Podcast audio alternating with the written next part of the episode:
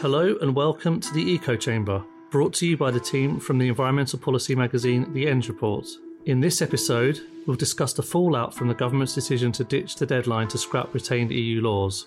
We'll take a look at the policies that might form part of the Labour Party's next general election manifesto, and we'll give you the lowdown on the first successful prosecution under new peat burning rules. Then, in this episode's deep dive, we'll be taking a roller coaster ride through the topsy turvy world of environmental politics with Ruth Chambers, Senior Fellow at Greener UK. So, without further ado, let's enter the Eco Chamber. I'm Jamie Carpenter, and I'm here with Tess Colley and Pippa Neal. For our first story of this episode's Big Green News section, we're going to take a look at the latest developments with the government's controversial retained EU law bill. There has been an awful lot going on in the last week or so, so much so it's difficult to know where to start. That means if you enjoy hearing about REUL, you're in for a real treat, but if you don't, you might want to hit the fast forward button. The dropping of the sunset clause is probably a good place to start as any. Um, as, as everyone's probably all too familiar with by now, one of the key provisions of the bill was a sunset clause, and the plan was at the end of this year, all UK legislation derived from the EU that was retained on the UK statute book at the point of Brexit would be revoked en masse. And this, this means thousands of pieces of law. But last week it emerged that this sunset clause would actually be dropped. Tess, can you tell us more, please? Yes, so the, the Sunset Clause Act has been given the axe itself, um, at least for now, and at least for most laws originating from the EU. Uh, last week, Trade Secretary Kemi Badenoch said the government was getting rid of the Sunset Clause due to the uh, risks of legal uncertainty that it created, she said. Um, the, the, Financial Times had reported shortly before the announcement that, that she told Tory MPs at a private meeting uh, for the European Research Group, um, which had had a big role to play in, in Brexit, um, that plans to improve old EU laws could could not be rushed. And apparently, this went down like, a, and in quotation marks from a, a unnamed MP, like a lead balloon. Um, however, there are there are 600 laws that the government has singled out in a new amendment, which it says will still expire at the end of this year. So that's where we're at. Okay, great. So, um, Pippa, what, what do we know about those 600 regulations or laws that the government wants to wants to now scrap at the end of the year? Are they laws that could be scrapped without causing any any problems, or are, are people actually concerned about this? So, alongside the list of the 600 laws, um, the government published a document kind of outlining the reasons why it um, plans to revoke them. Um, and kind of from first looking, it all appears quite technical and it's quite hard to understand exactly what the implications are. But there is one area that has sparked specific concern, and that's with plans to revoke regulations 9 and 10 from the National Emission Ceiling Regulations 2018. Um, and these regulations set legally binding emission reduction commitments for 2020 and 2030 for five key air pollutants.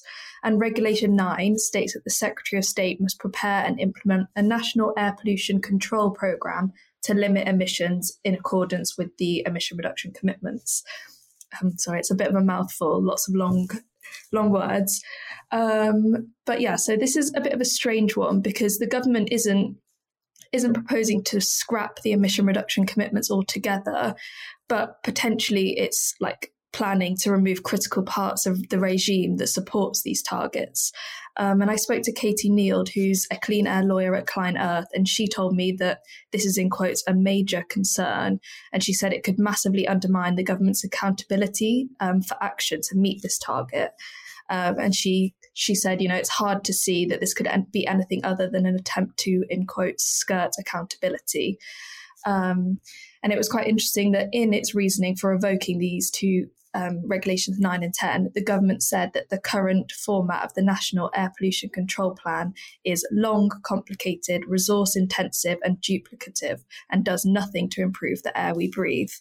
Um, so it's quite a strong line, and I'm you know I'm not sure that lawyers or green groups would agree, but um, anyway, it's definitely one to watch um, and kind of a key area of concern at the moment. Yeah, that's really interesting. I mean, I, I guess there's because there were um, dozens of, of environment related laws that were listed, and I suppose there'll, there'll be a, a, load of people now from from green NGOs who will be trawling through those to, to try and find out whether there are any any other issues like those. Um, but but Tess, it, it, it, kind of looks at the habitats regulations and the water framework directive are off off the chopping block for now, which people obviously were con- really concerned about. Is is that a, a genuine reprieve, or or are campaigners still worried about them? Well, yes and no. Richard Broadbent, who is the environmental law director at law firm Freeths, described the list of those laws which will still be revoked as comprising largely of outdated, low hanging fruit. And certainly the snap reaction of green groups that I speak to is that there's no glaring red flags other than the one um, about the air regulations. Um, and the habitat regulations and the water framework directive they're particularly core bits of environmental law. Uh, and it wasn't expected they'd be done away with entirely um, by the retained eu law bill but we know the government are very keen at the very least to amend them. Um, so to have nothing from them singled out has been welcome but it's a tired welcome because the thing is the draft bill still hands ministers the, ability, the ability to scrap eu derived laws at a future time with no real parliamentary scrutiny um, in a way and they they have the it, it gives ministers the power to amend things as long as they don't add to a regulatory burden, which is a phrase which is causing all sorts of discussion. Um, also, to note that the bill as drafted will still give greater freedom to courts to depart from retained EU case law um, once the bill is passed. So, the idea that dropping the sunset clause creates greater certainty is not, you know, it's not it's not entirely the case. It's kind of it's it's taken the intense imminent pressure off uh, but lean lawyers are still unsure what's going to happen down the line, and businesses too. So it's it's not genuine reprieve. No, no, and I, I guess there's still there's still a whole load of uncertainty about amazingly how many retained EU laws there actually are. I think that mm. there was a another update to the retained EU law dashboard, which was launched I think a while ago by Jacob Rees-Mogg, and DEFRA amazingly lost a thousand EU laws and then and then seem to be given 25 back without any explanation. So um, I think there's a whole a whole other other question around um, transparency and and um, mm. understanding what these laws are and and what the implications are if they actually go. Yeah, I mean the way they fluctuate on this government dashboard with no real explanation, like it doesn't give you great faith that someone's you know on top of what's going on here. And it makes it hard for any out- outsiders also to to track what's happening.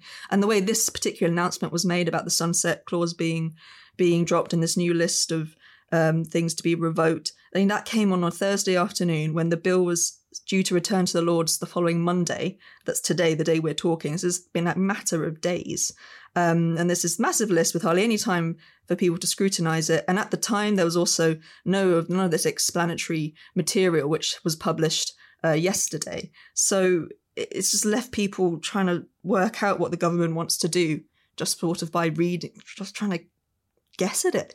It's it's not it is not it's not very transparent. No, it's no no way to run a country, is it really?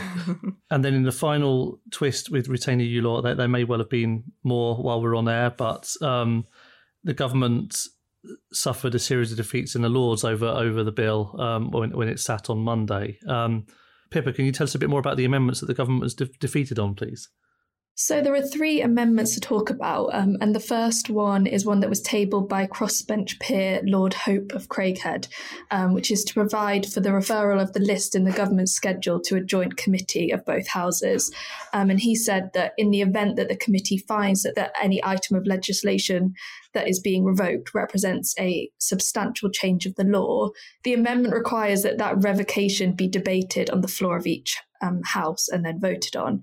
Um, and this was passed by 245 votes to 154.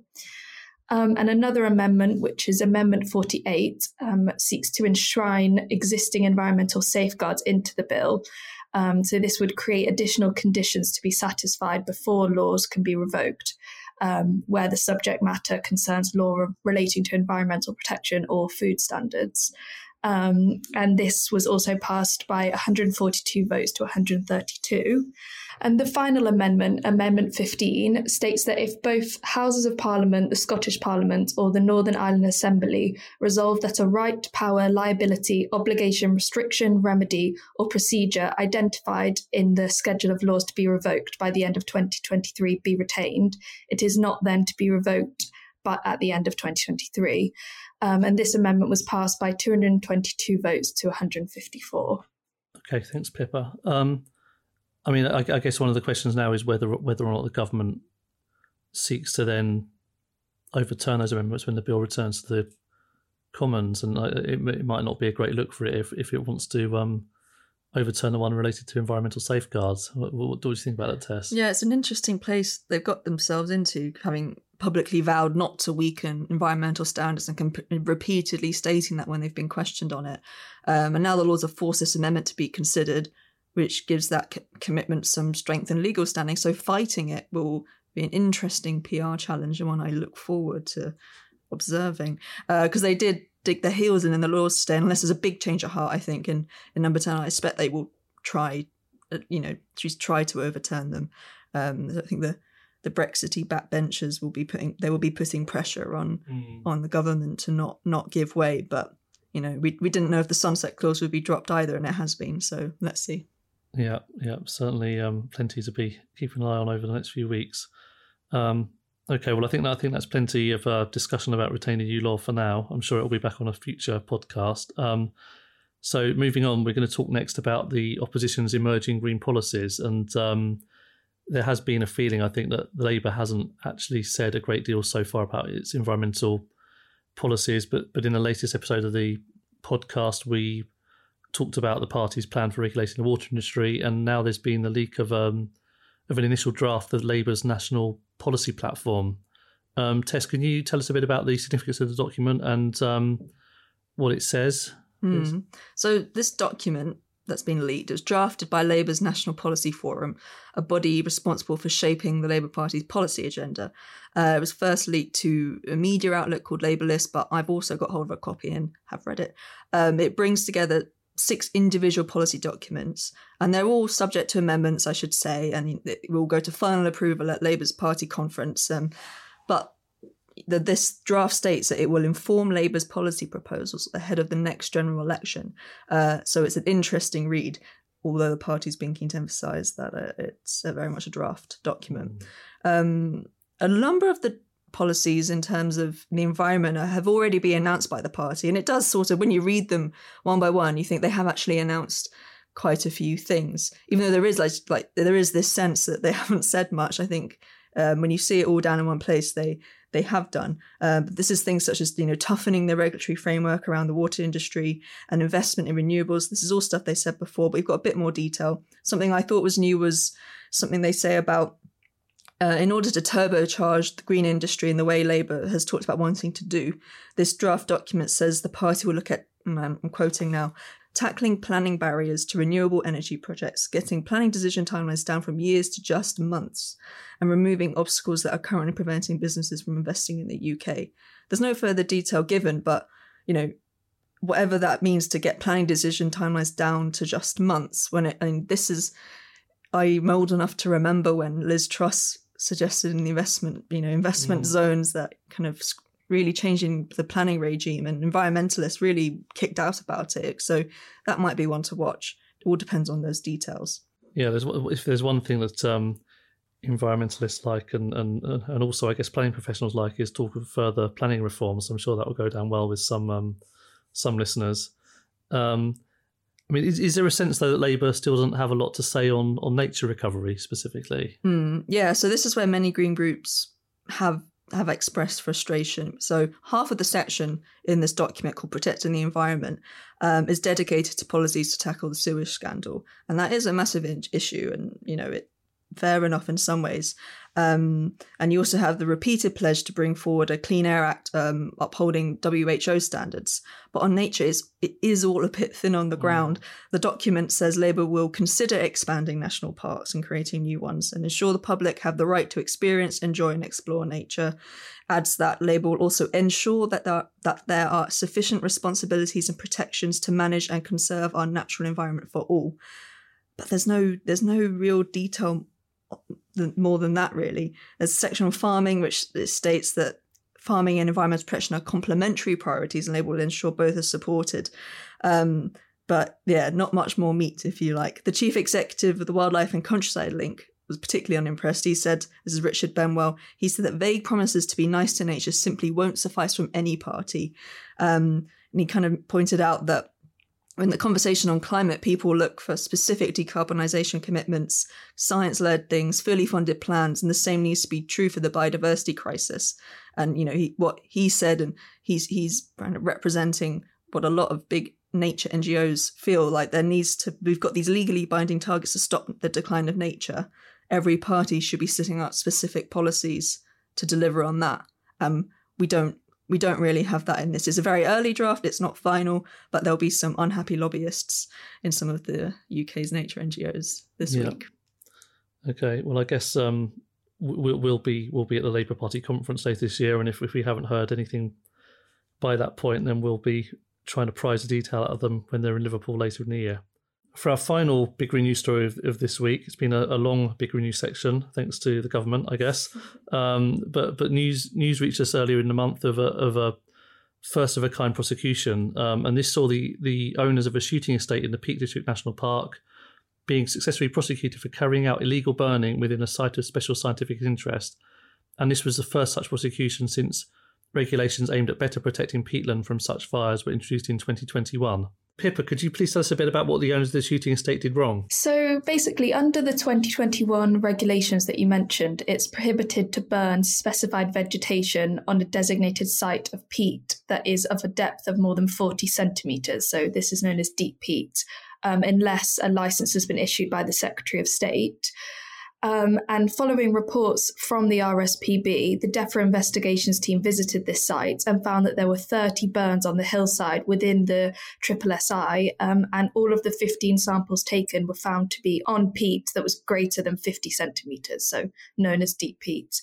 Um, and the estate was subsequently charged with six counts of breaching these regulations um, and undertaking the burning of deep peat without a license. And, and what was the, the level of the fine? Have, have um, I, understand it's quite low, and, and some commentators haven't responded particularly well to it. So the estate was fined a total of £2,645, which was broken down into £300 for each offence, costs of 125 and a surcharge of 720 I mean, uh, the Environment Minister, Trudy Harrison, welcomed the size of the fine and said that the verdict sends an important message that we will do all we can to protect our largest store of carbon.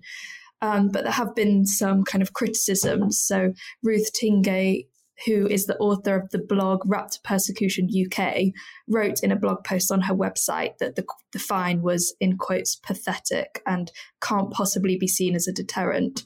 Um, but she did say that she welcomed the publicity around the prosecution and said that this has been quite prominent. So, obviously, two different opinions there. But yeah, I think either way, in the grand scheme of things, it is quite a low, a low fine.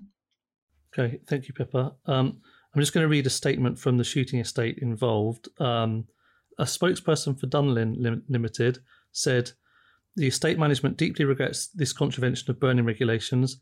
We take our land management responsibilities very seriously, and burning consents had been granted to us previously for the land in question. We genuinely misunderstood the updated regulations, and this led to these errors. We have already implemented measures to ensure such an error will not happen again. That brings this week's Big Green News section to a close. Thank you to Pippa and Tess. We'll be back next week with a lowdown on the latest environmental developments. And if you'd like to hear anything about the stories we've been talking about today, then please visit our website, endsreport.com. Now to our deep dive section where we're talking politics. Ends Report's James Agyapong Parsons recently caught up with Ruth Chambers, Senior Fellow at Greener UK, and found out what she would do if she replaced Therese Coffey as DEFRA Secretary of State. This interview was recorded ahead of the recent REUL bill developments, and it's obviously a fast moving situation. Over to you, James. So, Ruth, I'd like to start asking you about the implications of the retained EU law bill, which is this bill introduced to revoke and repeal EU derived law in the UK. It's a lot of policy, it's a lot of jargon, but what's at stake here for the environment? There's a huge amount at stake because basically this bill puts environmental laws at risk that cover really important protections from a range of things like water quality, air quality, nature protection, levels of chemicals in toys. Um, the, the range is enormous, and the bill is very open ended. It's been described by one House of Lords committee as hyperskeletal.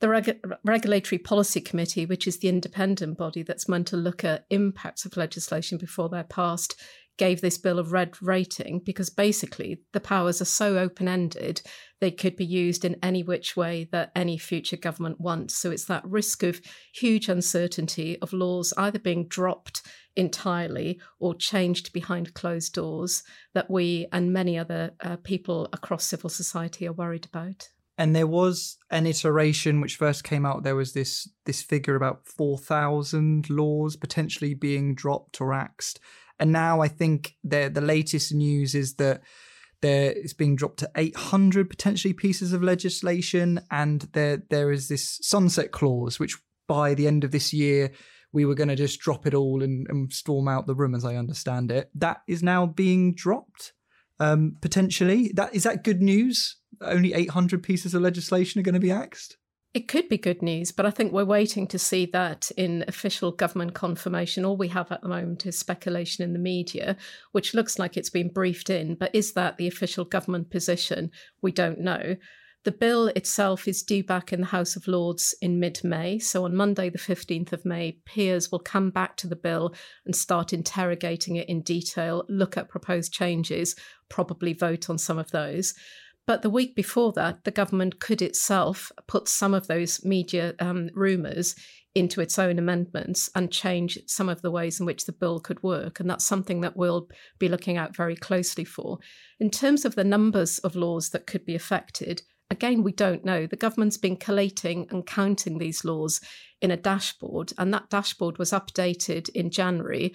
Um, and it gave DEFRA, the Environment Department, the lion's share of these laws across Whitehall. So DEFRA now has over 1,700 pieces of retained EU law that, that are covered by this bill. But we haven't got any certainty or clarity as to how many of those laws would either be scrapped, how many would be retained, or how many would be amended? And if it is only 800 to be scrapped at the end of this year, how many of those would be environmental laws? So the government's still got an awful lot of questions to answer.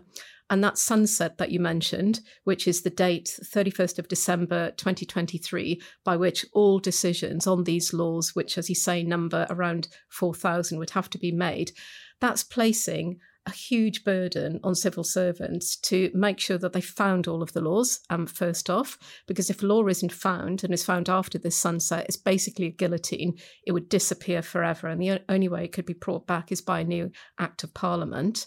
Um, so, you know, the sunset is putting a lot of pressure to find the laws in the first place, but also to decide what to do with them. And many of these laws are very complicated, very long, and very technical. So, to do this job properly within that um, short window that the government had given civil servants seemed impossible. So, if there is more time to do that, that would be welcome. But the bigger worry for us is in the back end of the bill, and it's these open ended powers that, regardless of if laws are saved um, at the end of this year or beyond, the government could come in the future and change them very easily. So that's almost like a secondary legislation type approach where you don't need to go to Parliament. Yeah, you would go to Parliament because all secondary legislation it goes through Parliament as well, but it's um, it's not scrutinised in the same way that Acts of Parliament are, um, and basically uh, the, the, there would be a little bit of scrutiny, not very much, um, because uh, the the powers could be exercised through things called statutory instruments, um, and basically unless parliamentarians want to vote something down, the SI would pass. So it's a bit like pressing some kind of parliamentary nuclear button, and they're not going to do that apart from in the most unusual of circumstances. Um, there's no requirement for public consultation, so people affected by these laws, whether they're members of civil society or businesses um, or trade unions, for example, wouldn't have a right or an obvious way to influence the detail of what the government's changing. Are there any particular EU directives or pieces of legislation that you're particularly worried about when it comes to REUL, you know, being chucked out the window? Yeah, I, I, mean, from the environmental perspective, then um, it's it's first of all the length and the breadth of um, the retained EU law that is covered. So it covers every single aspect of the environment that you can imagine, um, and many of these laws may not be that well known. So so it's the kind of the lesser well known laws that are functioning somewhere um, that could be important to uh, members of communities, businesses, that sort of thing. But in terms of the big ticket items, then there are probably three that I'd highlight. One is the Habitats Directive, so laws that protect important sites and species, which we know previous governments have sought to amend because uh, they viewed them as a as a barrier to development, and that's a worry because they they basically protect nature from harm. The second one is REACH, which governs chemicals and controls the levels of chemicals that are allowed in substances and the environment and the third are two watery ones. So, water, obviously, the biggest political issue on the environment at the moment. So, two water laws, the Water Framework Directive and the Bathing Waters Directive, are also covered by rules. So, those are just a handful of examples.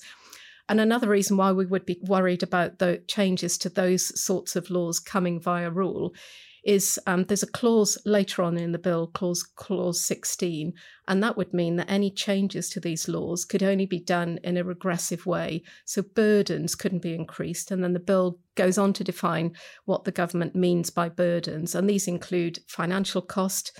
Um, administrative inconvenience, profitability. So it's hard to see how laws that protect water quality, air quality, um, and nature could be improved by using these powers in the bill moving slightly away from reach, um, there does seem to be a lot of environmental policy coming down the line, and I'm sure you've had you and your team have had to scramble and deal with what DEFRA is saying and, and other departments.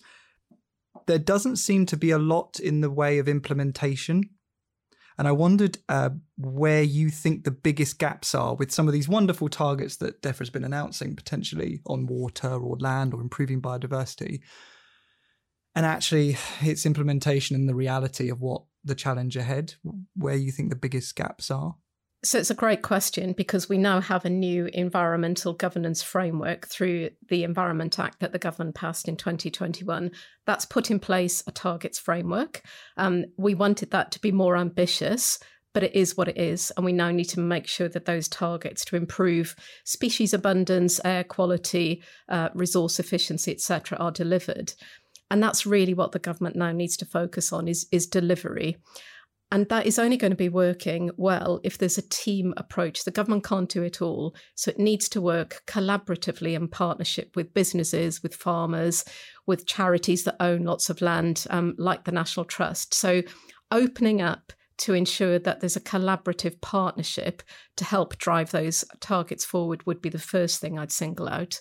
Um, and the other thing is to make sure that the public is behind these targets as well. So there's plenty of information that comes out about why they're important, what's needed, how we can all play our part. I think that would also be important and making sure that it's not just DEFRA that's driving the targets um, ship, if you like, it's the whole of government. So, Treasury, through its resourcing plans, other departments that are also important to making sure that the targets don't just remain theoretical, but actually are delivered in practice. So, one of the things we have mentioned um, is UK reach. The government is kicking that down the road for now. Is it a case that there's too much going on, or is that a particularly difficult situation when it comes to chemicals and, and the EU law that's coming out from them? Could you could you talk to me about that? Yeah, I mean, chemicals is a really important and often overlooked area. Another thing the government is doing is preparing a chemical strategy. Now, there's no p- public consultation on this, which is something that we might want to come on to more broadly this will set the direction of travel for chemicals in the future. So it's going to be a really important document. So making sure that that sets some really clear parameters um, and ensures that we don't fall progressively behind what the EU is doing. On REACH, the government's given itself some more time to um, try and solve this issue of registration.